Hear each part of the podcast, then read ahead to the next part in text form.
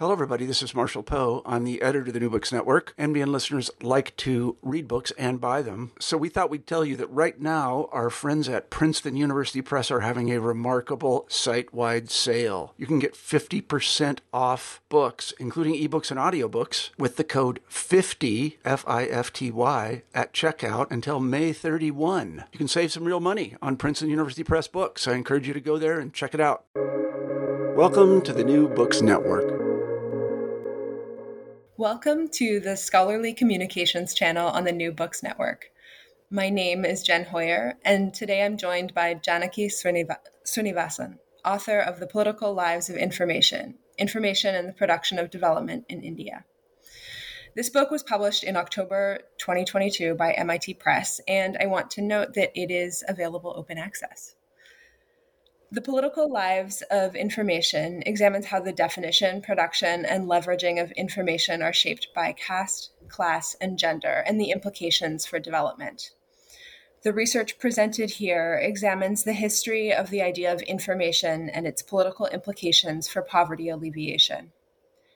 Countering claims that information is naturally and universally empowering, the political lives of information shows how the definition, production, and leveraging of information are shaped by caste, class, and gender.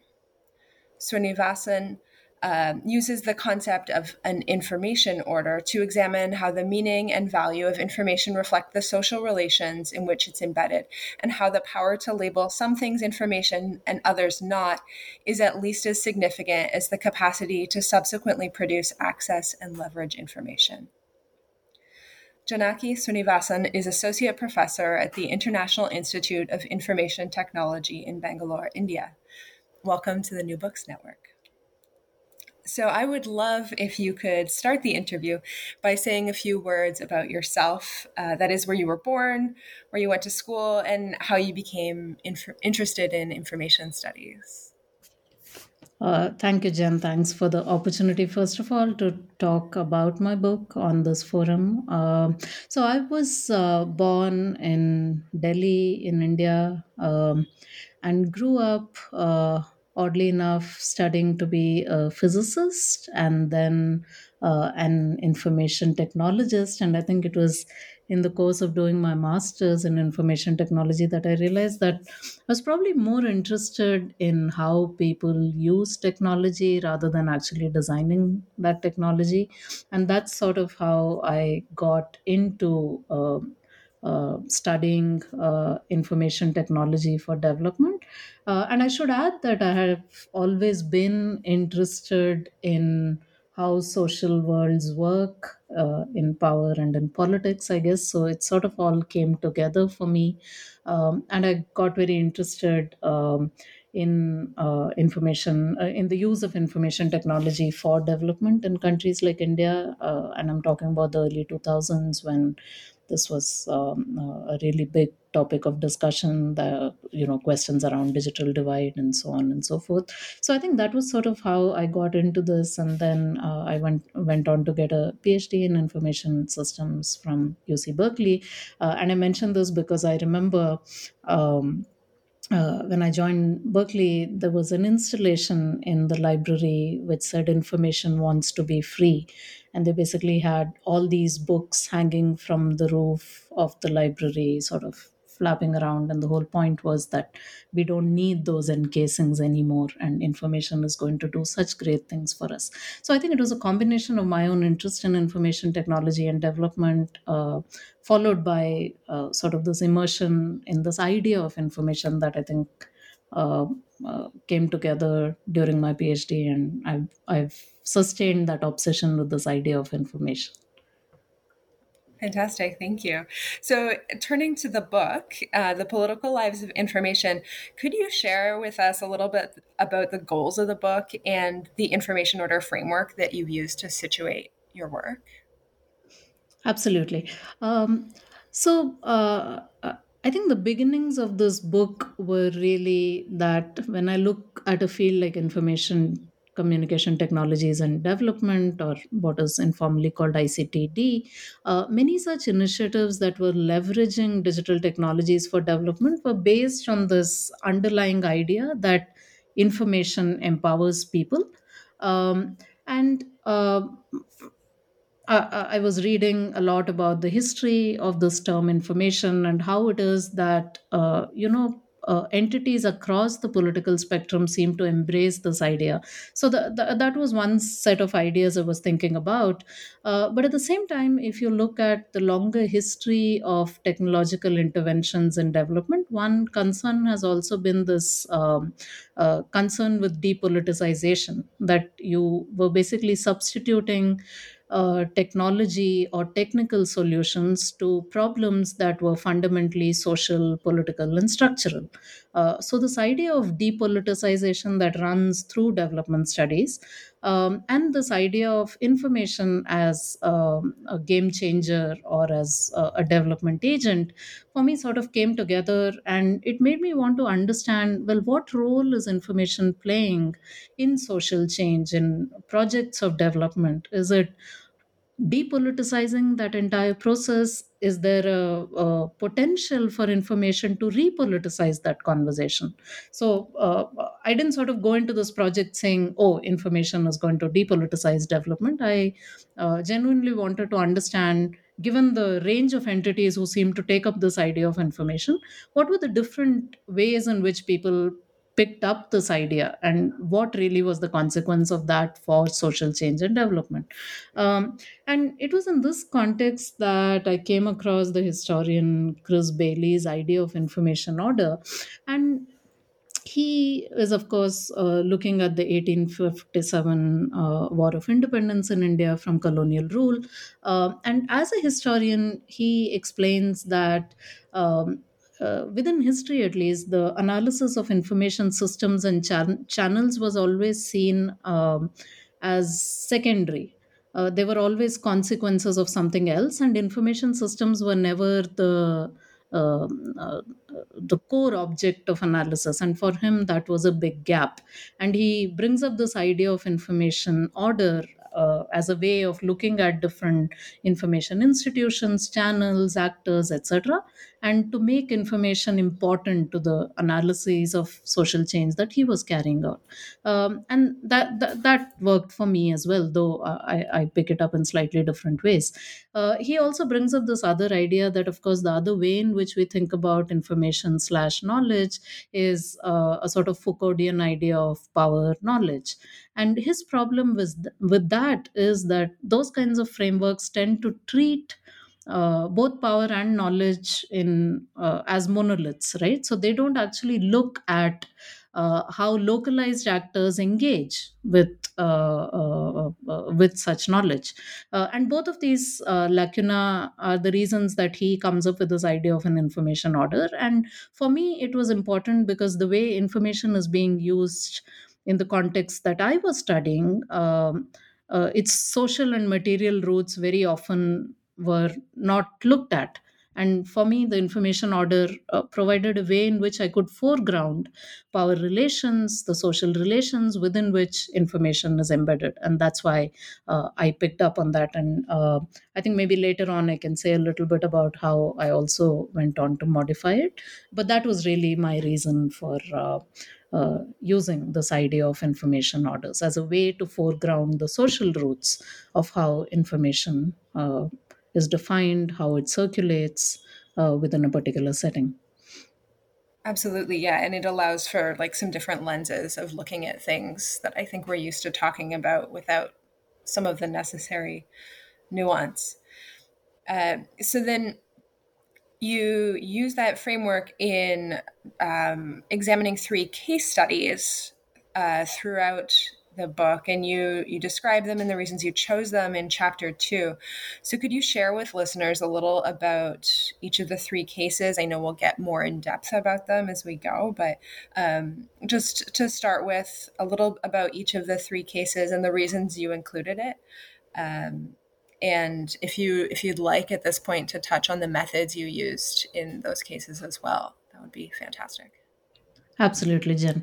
Uh, so, like I mentioned, for me, what was really interesting, and I think part of the uh, uh, one of the major contributions of this book is also the range of actors who picked up on this idea of information, and that is also what guided me to pick the three cases that I did. All of them are fairly prominent cases that advocate for the use of information for social change, but they do so in completely different ways. So, um, uh, the, the, the first case that I talk about in the book is uh, the case of price information use among fishers in Kerala. Uh, and this case really draws on uh, a very prominent uh, economics uh, study uh, by the economist Rob uh, economist Rob Jensen, who looks at how the use of mobile phones in Kerala in the late 90s allowed for the incomes of fishers as well as their welfare to change. And his argument is that mobile phones allowed for price information of the fish to circulate more efficiently, created a better market, and that's how it improved the welfare uh, of fishers in that region. So, this was a very market based understanding of how information could transform uh, society. So, that was one case. Um, and uh, uh, I basically spent uh, uh, five months in Kerala in 2012 and 2016 um, as a participant observer, uh, also interviewing people, everyone basically on the auction grounds in two locations in Kerala, different kinds of fishers, different kinds of sellers of fish uh, activists who were involved in local fisher uh, uh, fisher people's campaigns uh, and so on. So I basically spoke to a wide variety of actors, interviewed them, also observed what was going on in in the beach markets where fish was being sold. Uh, so that uh, that was one case. The other case was of a non-profit called the Swaminathan Foundation, which set up uh, digital information kiosks in the southern Indian state of uh, Puducherry or Pondicherry, uh, and the idea really was that you would have these. Um, village level computer centers where people would be provided information about various government schemes entitlement schemes uh, livelihood opportunities etc and that information would then uh, uh, uh, give them opportunities and allow them uh, to bring about changes to uh, their employment and their lives in general. So, this was a case of uh, information provisioning by a non-profit.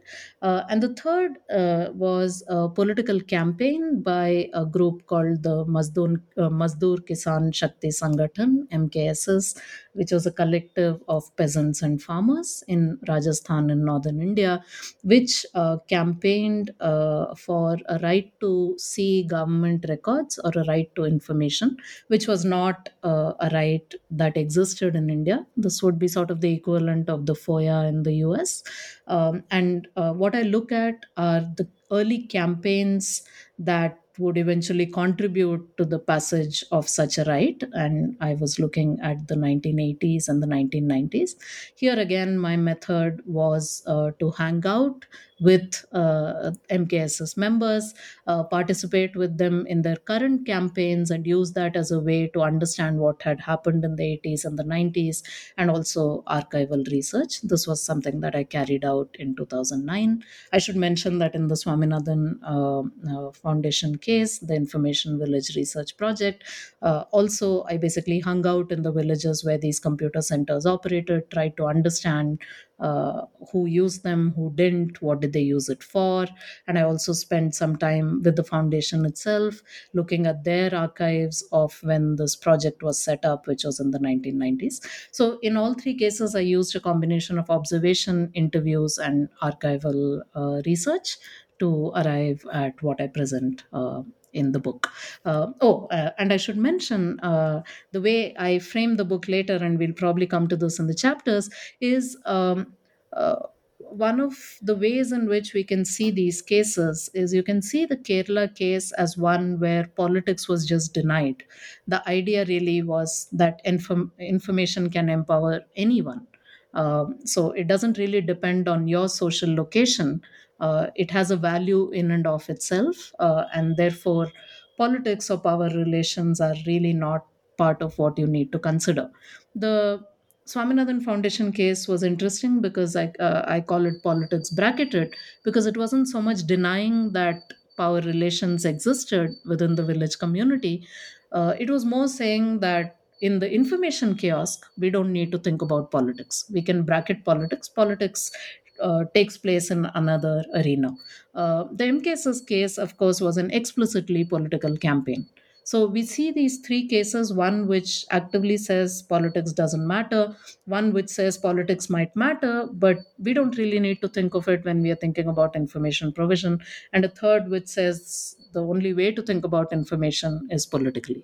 So, given these three cases, uh, how did information really work in practice in these three cases? And what was its relationship with politics is what i set out to explore in in the following chapters. That's a really fantastic introduction to the cases. And i was um, well i was really impressed at how they give three very clear examples of these different ways um, of thinking about information in relation to power relations. So, as you mentioned, you get more into them in the following chapters. Chapters three, four, and five, you discuss more of them in detail. So, um, the third chapter uh, is is going back to this um, the the price fixing case and um, or sorry, that's that's the fourth chapter. So four through six are, are talking about the cases. So starting in in chapter four, looking at this circulation of price information um, and politics as denied. Can you share some of your observations there and um, the just I was I was really impressed by the extreme quantities of information you saw at play. So I don't know if you can talk a little about about that and just how the volume of information um, was such a part of that case. Absolutely. So, um, uh, so I, I, guess I should say two things. One is that this case uh, was something that um, uh, studying this case was something that I undertook in collaboration with two other researchers, Jenna Burrell and Richa Kumar, uh, and we essentially framed this research as a revisit of Rob Jensen's work. Um, and our point wasn't so much that mobile phones don't matter or that uh, price information doesn't matter. It was more that, you know, in earlier research we had done with agricultural actors uh, in different parts of India uh, and in uh, Uganda, we had basically found that somehow even though economics tells us that price information should really be on the top of what farmers are always asking for they didn't seem to be asking for it. It didn't seem to be the crucial thing that was driving how they made their decisions or how they conducted their transactions. And this was very curious right? Because economics is telling us that it should work in that way. But in practice uh, I mean, of course, people were buying and selling things at a price, but they weren't necessarily structuring who they sold to or how they sold it to them uh, based solely on price, right? Uh, and uh, that is what got reflected in uh, uh, in the research that I carried out in Kerala as well.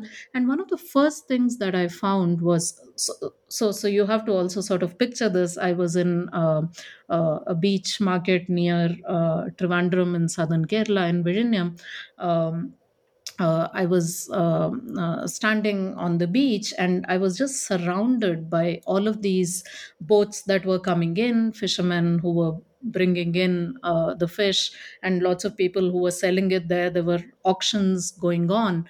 And uh, none of it was as tidy as as the model that was presented to us said it should. I couldn't like look at that and say oh you are a buyer and you are a seller and you know here's the fish. It none of it was that simple right? It was just way more messy. And one of the ways in which it was messy and also very interesting is when you actually walked up to the people who were auctioning these fish because there was no direct buying and selling by the way. There there were auctioneers in between and in the uh, in the chapter in the book i describe in greater detail what the role of the auctioneer is etc but basically in the simplest uh, way to put it would be that uh, the people bringing in the fish would basically go to an auctioneer who would then uh, uh set a price on that fish and uh, uh, would make these auction cries and people would respond to them. And that's how the sale of the fish really took place. Now the interesting thing was how did this auctioneer arrive at that price right? He didn't have like a newspaper clipping or something on a blackboard or someone coming and whispering in his ear. None of that was happening.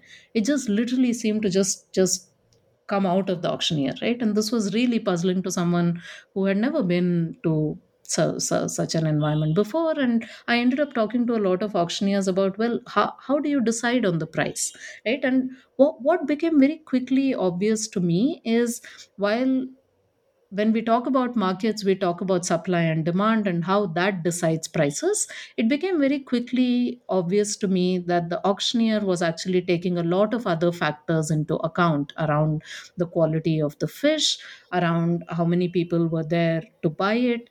Of course, you could argue that all of this is what eventually constitutes price. But my point here is that it didn't just emerge naturally or automatically in any way. There was a lot of friction and there was a lot of calculation that went into how they went about making these. So uh, I argue in this chapter that price is produced, it doesn't emerge, right? And it's produced by the auctioneer, it's produced by the person who's selling the fish, uh, who's buying it, etc. So, long story short, what all of this may uh, meant was that because there were so many different kinds of actors in that market, there were large scale sellers, there were small scale sellers, there were large scale buyers, small scale buyers, etc. There were um, uh, uh, buying and selling relationships that had uh, uh, that had been maintained over a long time. So people were interested in selling to people who regularly bought from them, even if that meant they were selling it for a slightly different price, etc. So all of these factors together shaped how price was produced. So uh, that is what I go into in more detail in the chapter in terms of what is this range of factors um, and who among those really cared about price, right? If you're selling like really small quantities of fish, which is what some of the small scale players were doing, they really couldn't afford to bargain too much. If you were a female uh, uh, uh, fish seller and you knew that you had to leave at 3 p.m. to go back home and take care of your kids, which is what society expected you to do, you couldn't really hold out till you got the optimal price. You sold what you could and you moved on, right? If you had been at sea for five days and you were really tired, you were not going to hold out till the best price you got. You just sold it at the best possible you could uh, get at that time and leave right? So all of these factors together shaped price and it also shaped who was able to use price as a way to uh, uh, structure the transactions. The larger the scale of what you were selling the more the probability that price mattered to you. The smaller the scale of your operations price was less likely to be your primary uh, consideration in what you did uh, so th- this is what I really uh, go into in this chapter: the production of price, the different actors, the power relations, how religion plays a role, how uh, gender plays a role in who was. Uh, uh, who who played the role of buyer or seller in South Kerala and North Kerala? So uh, uh, and I guess the, the reason I call this politics denied is because all of these uh, uh, aspects of someone's social location, I argue in the chapter, really plays a role in whether or not they can use price information. So even though politics was denied, in practice, uh, the way information circulated or how it was leveraged was very much uh, political. It was very much a result of social relations in that community. Absolutely. Yeah, all of this like very nuanced information brokerage brokeraging is is dependent on these like different maybe invisible but very present power dynamics.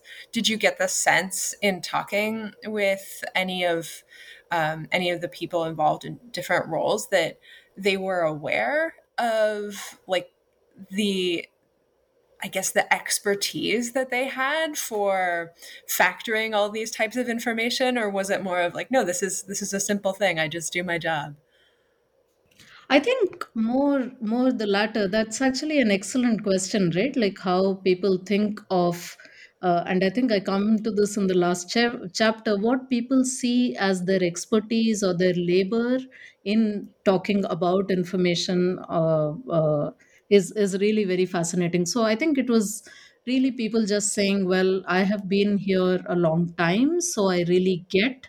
the fish here and that's what allows me to quote certain prices and they would go into sort of a little bit they'll get a little technical around how they make some of these decisions but they didn't necessarily see it as uh, a category of skill right uh, uh, uh, and actually that was only part of their skill. Part of their skill was also just the kind of social networks that they cultivated around themselves uh, and i think i say a little bit more about this in the chapter.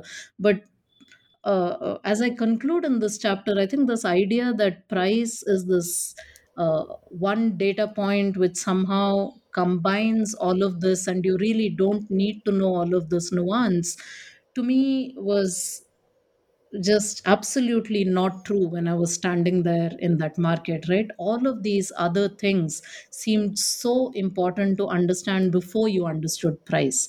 So, while price in an economic sense might capture all of this, for all the people who were working there, it was very important to know all of these different components because they produce that price in some sense. So uh, I think that uh, uh, that question about expertise is great. The other, the other thing I also wanted to bring in was um, besides the actors, the history of this place and uh, a very strong. Um, uh, this being Kerala, of course, there was uh, a very explicit culture of collectivization, which really shaped how auctioning worked in this place and even allowed for auctioning to work in the first place, right? So that was also a very important layer of infrastructure for some of these arguments that we are making about how price information circulates. So I think that that was all this this nuanced understanding of the different actors and who had what bargaining power. I think was also was also so- a skill, if you will, that everyone in that market, not even just the auctioneers, held. So I think that question of expertise is just uh, so fascinating, and uh, you're absolutely right that it's very, very invisible. Yeah, I think we downplay a lot of our expertise around information. um, so, moving on to the next case study, which you get into more in chapter five, uh, you're focusing here on village knowledge centers or VKCs which focus on attending to information poverty and improving the nature and efficacy of interactions within the state. So you note that these weren't designed to be deeply political, but you argue that they become fundamentally constituted by the range of politics operating in the village. Could you talk more about this and the way it serves as an illustration of bracketed politics? Yeah. Uh, so the, this project is again super interesting. It uh, uh, the, the conception of the project, you could say, uh, starts up in the early 90s in 1992. Uh, and um, uh, it comes up when uh, M.S. Swaminathan, who's the scientist who's also often called the father of the Green Revolution uh, in the Indian case, um, talks about uh, the need to understand how information uh, can make uh, other things being equal how much would new knowledge and new information make an impact on productivity profitability and sustainability. Um, and then the swaminathan foundation sort of uh, picks up on this idea and over the course of the next uh, six seven years it hones this idea of information shops. Uh, and the point here really is that um, uh, villages should not be left behind in the information revolution. And the way to ensure that this doesn't happen is to set up information shops in various uh, villages. If you look at the language of how these information shops are framed, and I get into this in the chapter, um, uh, they, they talk about these information shops which will be managed by educated um, or unemployed school teachers, students, women of the village, uh, and they will act as information seekers for the village and satisfy the information demands of the village. So, information seekers will obtain what they need from among a set of information resource centers using an appropriate communication medium. And basically, what they come up with is what they call a hub and spoke model. So, basically, every village will have uh, this uh, information shop, and this information shop will be fed by what is called a, a resource center, which would add value to information that they got off the internet. Uh, and therefore uh, uh, the, this was also a time when connectivity wasn't a given right? So all villages might not be connected to the internet. So the idea was that the value addition center which was the hub uh, uh, and which would be connected to the internet would download all this information uh, about various aspects of people's lives say agricultural techniques entitlement schemes etc customize it for the villages of Pondicherry, and then the information shops would get this information from the hubs, and that is what village residents would then uh, buy or seek. Uh, so, one very interesting thing running through the entire conception is the way in which information becomes this thing that can be bought and sold uh, that is transmitted from person to person that circulates etc and earlier on in the book i talk about this idea of reification uh, of this way of um, sort of bounding your experiences into an object uh, which is what information has lent itself very well to in in uh, many cases and i think this case is a very good in, uh, example where that is the way in which information is talked about. And what i mean by information being uh, politics being bracketed here is that the people designing the project were very well aware that uh, obviously uh, any village community has various political actors power relations and layers of power relations which operate in people's everyday lives. But their point was this information shop which was only going to be selling uh, information or providing information didn't have to do uh, uh, anything with this politics. It could operate uh, in sort of uh, a parallel realm, if you will, right? Um, and w- what I do in the chapter is look into how this didn't quite work out that way, right? Uh, and what are some of the ways in which it didn't work out that way? So if we if I talk just about government information and uh, information about entitlements from the government, which was one of the one of the categories of information that the project identified through its initial surveys, etc. So the project gets set up through funding from the Canadian uh, IDRC in 97 98. Um, and um, uh, initially, uh, it, many of the villages which are run by these volunteers who are later called knowledge workers are very enthusiastic about the idea of culling relevant entitlement information for every village and sort of maintaining a database of it and updating it and so on. Uh, so I conducted most of my um, uh, research for this project in one village that I call Kilipet, which was um, a scheduled caste or uh, Dalit village. And I remember speaking to knowledge workers there, the, the early knowledge workers of the center who would uh, who would be who, who were also activists and they were very enthusiastic about building such a database and they even went ahead and did that. Uh, now what happened was the trajectory of the overall project this project was called the Information Village Research Project. I should have mentioned that right at the start. So IVRP, uh, its funding changed over time. Once the IDRC funding um, uh, dried up, uh, what happened was that the priorities of the information shops and the project itself also had to shift.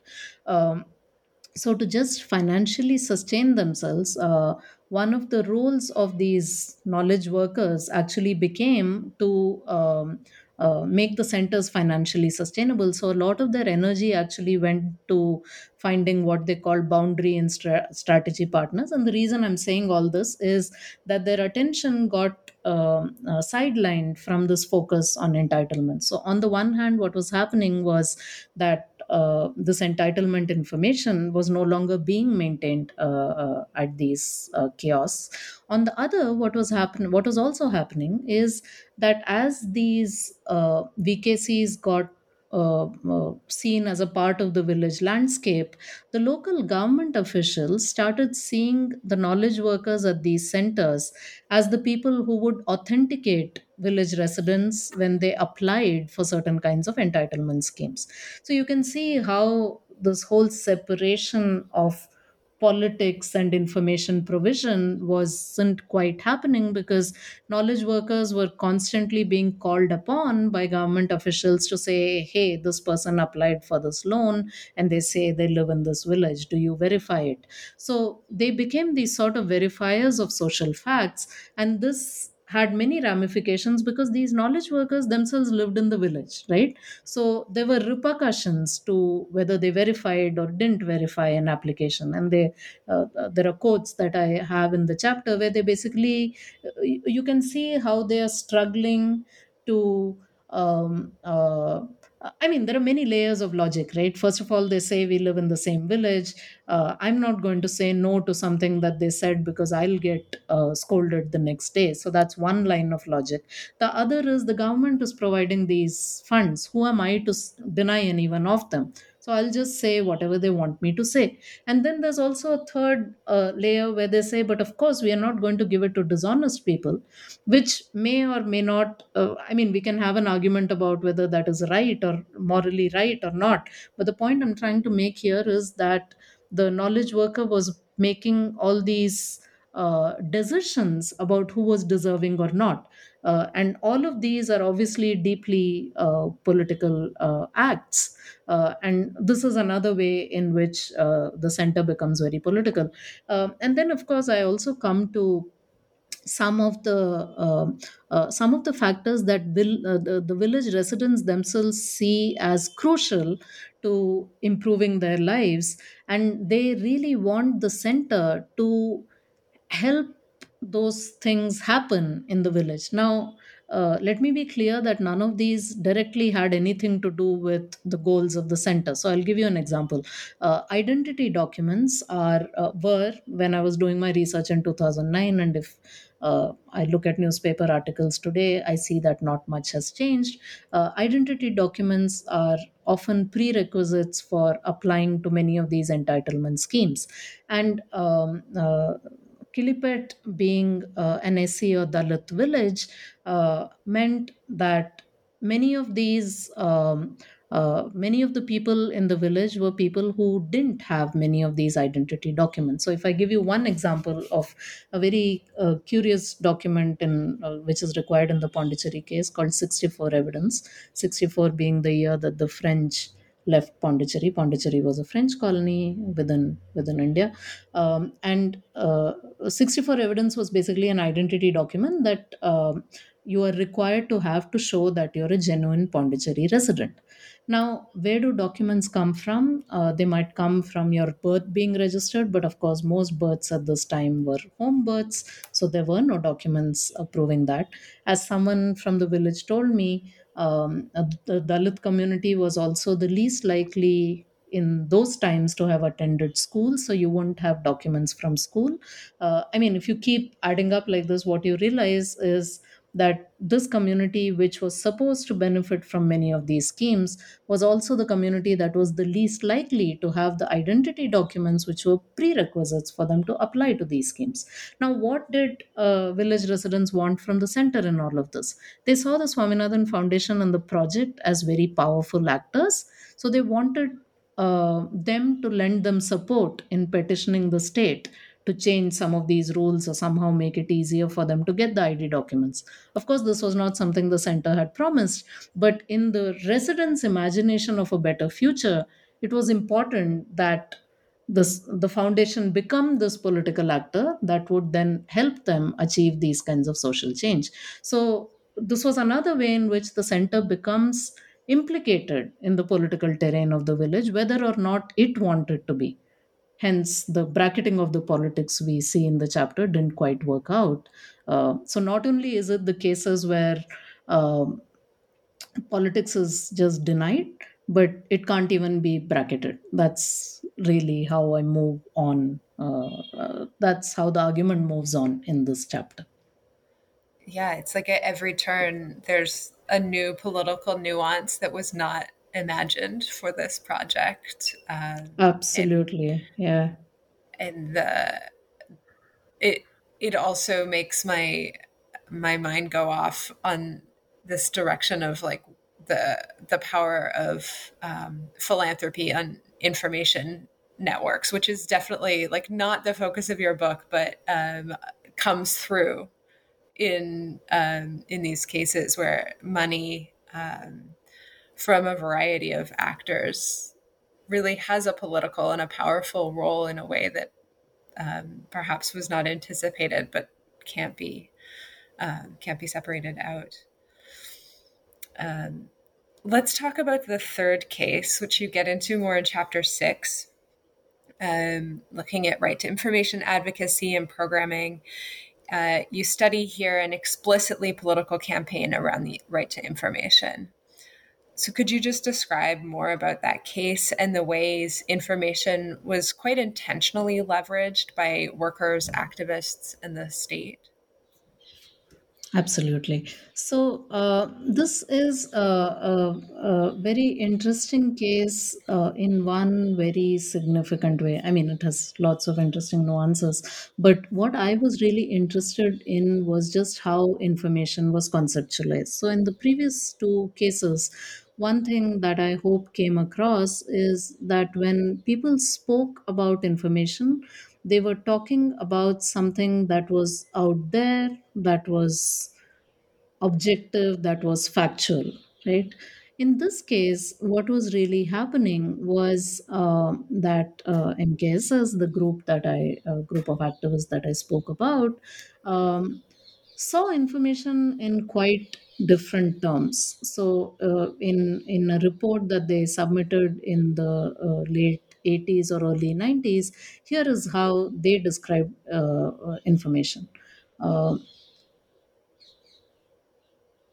what is the information available that will lead to cha- uh, that will lead to action at grassroots levels it is obviously the information that conceals a potential for legitimate change information provided must allow for a shift in perception to allow the oppressed to see their oppression in stark terms to allow them to present it to the rest of society in terms they'll be forced to accept uh, this is in the early 90s.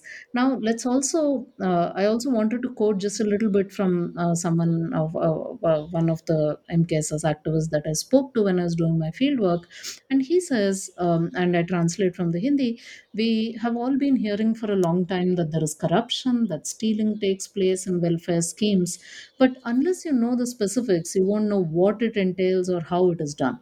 Till you see the documents, you don't know. It was when we got hold of the documents that we saw the difference between the story the documents told and the story we were told by welfare recipients. If these false records are taken to the public, what happens? For there is what the documents say, and then there is what people's tongues say.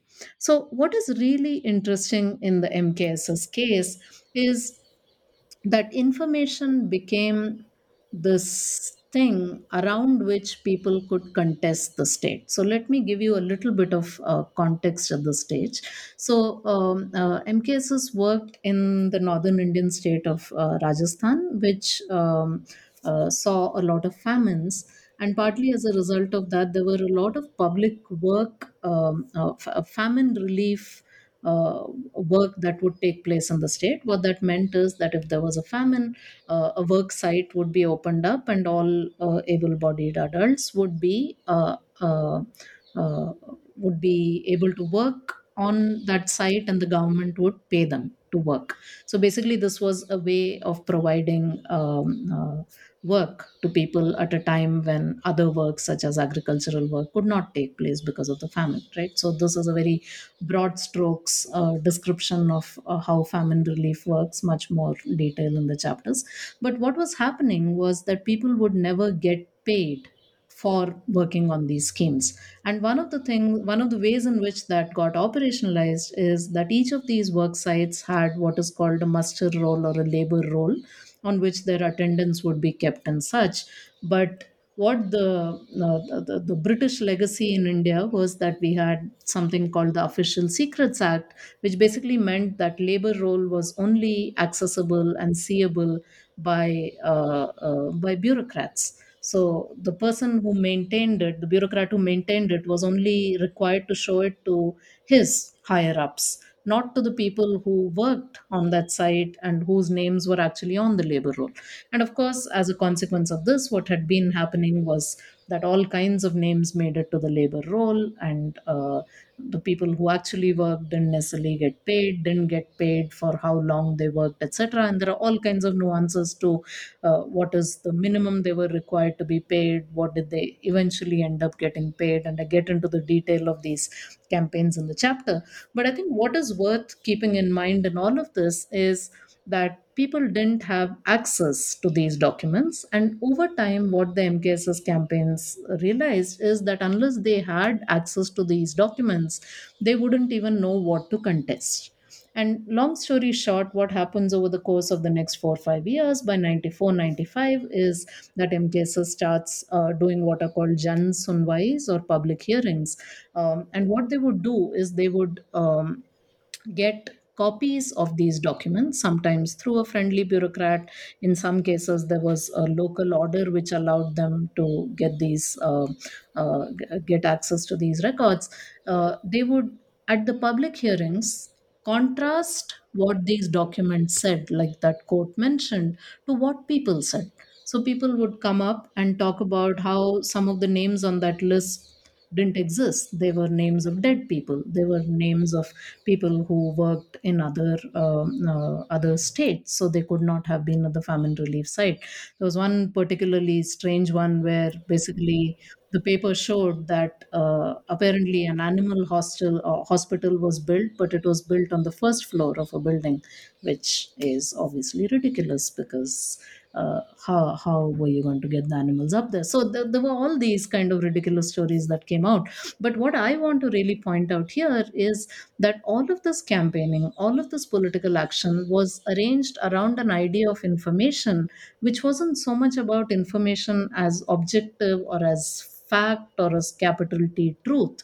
Instead, it was an entry point that allowed for people's versions of what happened to be contrasted with what the state was saying happened. And that then opens up uh, all kinds of pathways to holding the state accountable, etc. Or that was the goal anyway. Uh, and what I do in the chapter is go through till 1996 when the first uh, 40 day right to information uh, sit in was held in, uh, uh, in the town of Beawar in Rajasthan.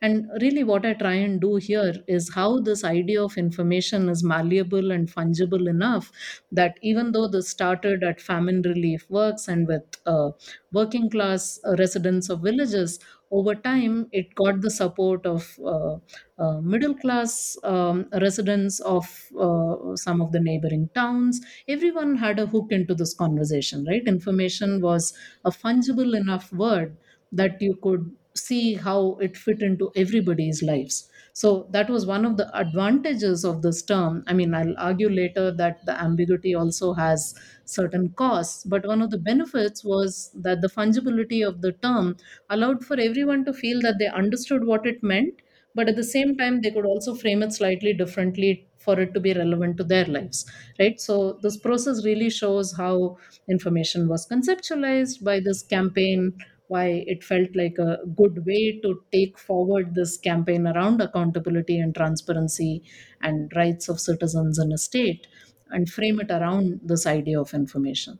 And of course, 1996 was just the was just one campaign india eventually got a right to information only in 2005 and in many ways the act is in great danger in present day india but that is all part of a different story. That's not what i get to in this chapter. But really i want to uh, i wanted to highlight today also that uh, this is a very different idea of information than the previous two cases that i was talking about.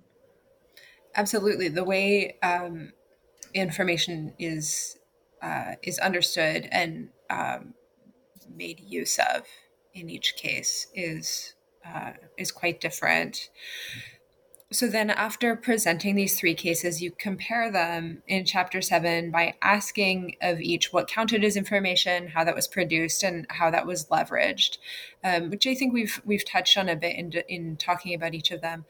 And then you put this into dialogue with Bayly's idea of an information order.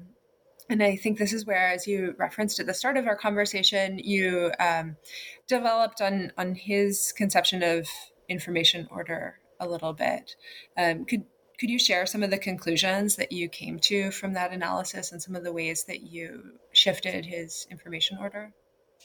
Absolutely. So uh, uh, there are two or three contributions that I see. Uh, one is, uh, of course, I should say that what the what Chapter Seven does and what the idea of information order allowed me to do was instead of seeing information as this thing that just circulated and had value and had certain attributes or properties um, by thinking of it in terms of an information order, I was able to bring in all of these different actors that we have been discussing, um, their priorities, uh, how power operated, etc., and what is it that really gave information value in their particular lives, right? Rather than seeing information itself as somehow uh, intrinsically valuable and equally valuable to everyone. So uh, I really have uh, the information order uh, framework to thank for being able to look at uh, uh, look at the production and leveraging of information in this way.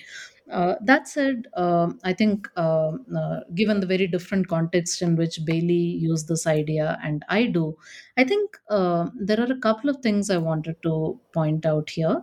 Uh, one is uh, that um, uh, I I try and pay attention to how uh, the information order worked in theory and in practice. And I think this is especially interesting in the MKSS case, where I point to how um, the minimum wage um, uh, uh, minimum wage act was challenged uh, and uh, i think the details of this are more in the chapter but the point really is that sometimes the law would change but it didn't really mean anything for how things worked on the ground because they continue to work the same way.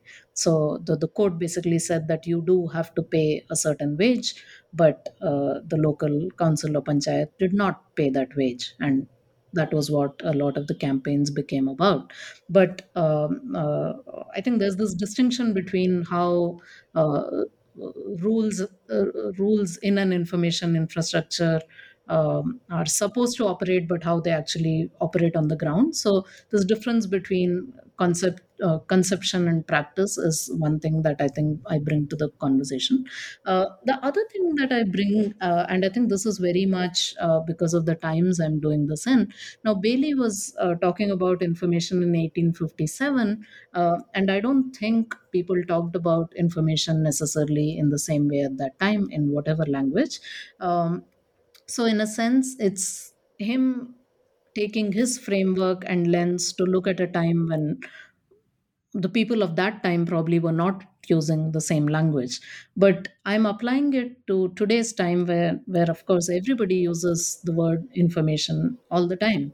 And we say we live in an uh, uh, information age we've gone through an information revolution and i think relatedly similar claims around data etc right and what i try and show in this chapter and the next is also how this very rhetoric around information needs to be part of how we think of an information order so how an information order operates, how it is shaped by a social order, how the information order shapes a social order.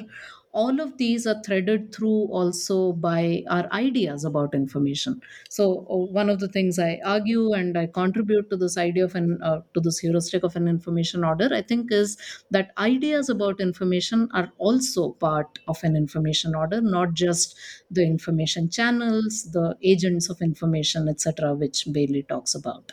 Um, uh, so uh, I think those are a couple of contributions, and the third is uh, I think the idea of information order, the the lens allows us to think about politics, uh, but I think we need to get more granular. And what I see through my cases is that politics itself is of so many different kinds. There are so many types of politics right? So this is not about the information order itself but i think using the information order allows me to see that there are so many different types of politics and i've been pushing back against this idea of reifying information in the whole book so i shouldn't be reifying politics and uh, that is what the, the next chapter goes on to. But i think th- those are some of the ways in which i try to extend this idea of information order for the kind of cases that i'm looking at Definitely. And I think that um, those um, allow us to, as, as you have then used the information order concept in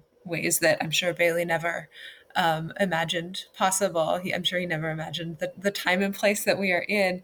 Um, I think that really paves a way for others to um, use this as a, a, mechanism for analysis.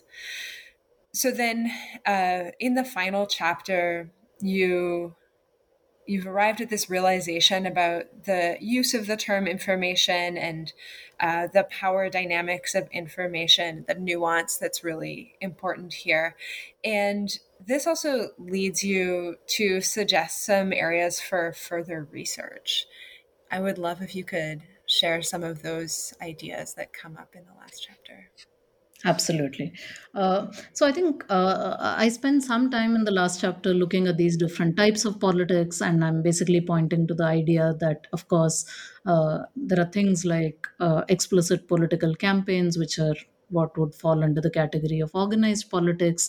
But of course, uh, there's also this idea of politics of stealth, and we see this a lot, especially in the Pondicherry case, for example, where people don't necessarily want to take their demands through explicit political campaigns, but they've figured out ways in which they can make claims on different actors and also the state right? So i go a little bit into that and i also touch on this idea of how any uh, in any of the cases that I look at uh, in any such initiative, uh, there are multiple processes going on. So you are thinking in terms of abstract ideas like information, which automatically disembeds uh, uh, the, the the circulation of information from the sites at which you're talking about it. But then when you have to put it in practice, you have to sort of recontextualize it. Uh, and uh, I make the point that whenever you have to recontextualize something, you need the people associated with the project to be able to do that. And I wonder if that creates new centers of power, and this would look different in the three cases and the, the, the chapter sort of goes into that. But uh, that is one one thought that i was left with. Uh, in terms of uh, you know areas of research that uh, uh, uh, that probably can come out of um, uh, out of my work. Uh, one, I think Jen you already pointed to is uh, I, I don't really get into the labor that is performed by the various actors that I'm talking about, whether it's the auctioneer or the knowledge workers, uh, because when the conversation is about information and information is itself seen to have this value and agency and it's supposed to lead to certain consequences. You don't really think about who is handling this information. And if you think about information as something that is just transmitted from person to person you don't really think about the person who's doing the transmission as doing any labor. But what i saw in every instance is that there was a lot of skill and expertise involved in how this thing that we call information was passed from person to person, was transformed, was leveraged, any of those things that I've been talking about. So I think the question of information labor and expertise is one that I think needs a lot of uh, work and it can come up in uh, both places where you explicitly call it information workers, but I think uh, there are many people who are called other things who are probably also performing this labor that needs looking at. Um, I also touch on this idea, which I've looked at elsewhere as well, uh, of information determinism.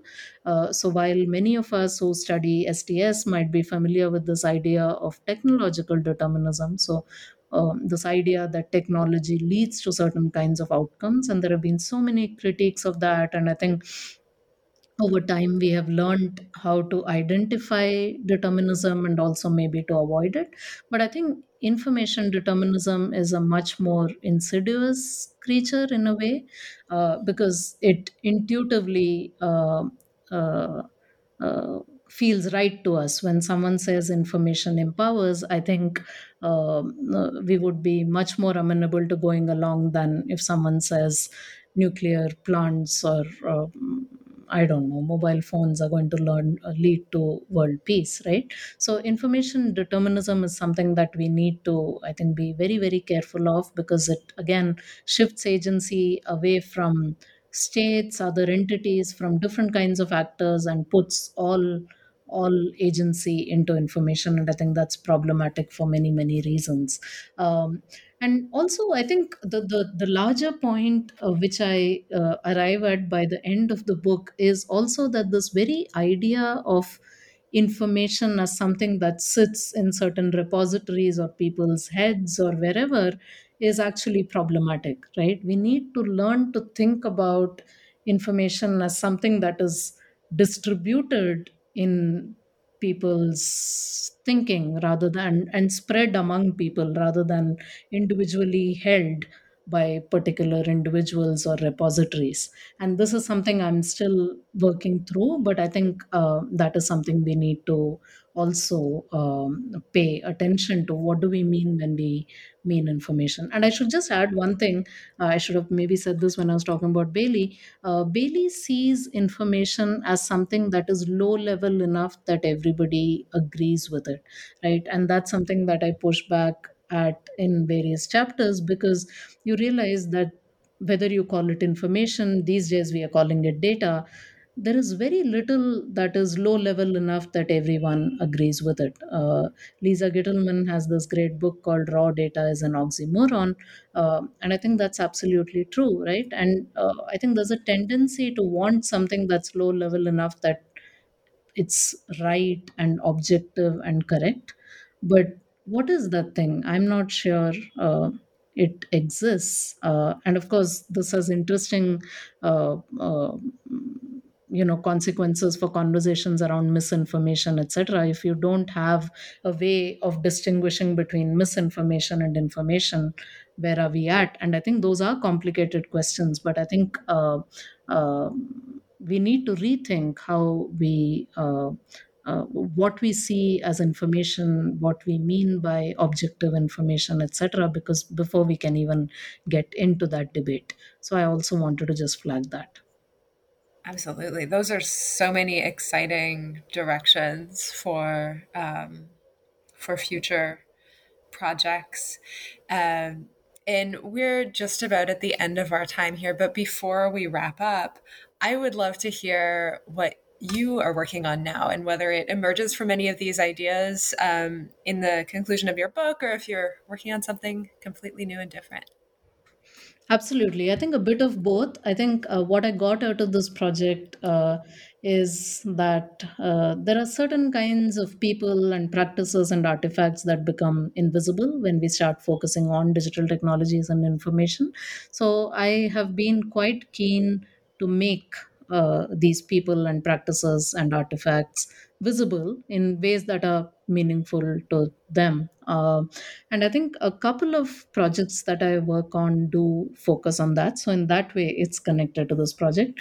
Um, I've been doing a lot of work on the platform economy. So, the Ubers and uh, you know Door Dashers of the world, and I'm part of what is called the Fair Work uh, Network, which is a global network that uh, works in over 30 countries now. We bring out uh, ratings of platform companies and use that as a way to pressure and improve working conditions of uh, platform labor. So that's something that I've been uh, quite involved in as action research, but also uh, there are uh, uh, theoretical possibilities there that I explore as well. Uh, and staying on this idea of labor, I've also been very interested in. Uh, questions around automation, the politics of automation. So, I'm part of a project called Humanizing Automation, where we are looking at various work scenarios and work sites to try and understand how are decisions about what part of that uh, requires automation are made right? Because very often we hear that the most tedious lowest skilled uh, repeatable tasks are what are automated but who makes decisions about what is tedious and what is low skilled? And that's where the politics comes in. So that's another project uh, that i'm interested in. Uh, and of course like i think everybody today is also thinking a little bit about privacy and ai and bias uh, so i'm uh, I'm also part of that uh, gang, so I also do that kind of work. But these are basically the directions in which uh, I'm currently exploring ideas. Fantastic. Uh, well, thank you so much for your time today. Once again, my guest today is Janaki Srinivasan, author of The Political Lives of Information from MIT Press. My name is Jen Hoyer, and you are listening to the Scholarly Communications channel of the New Books Network.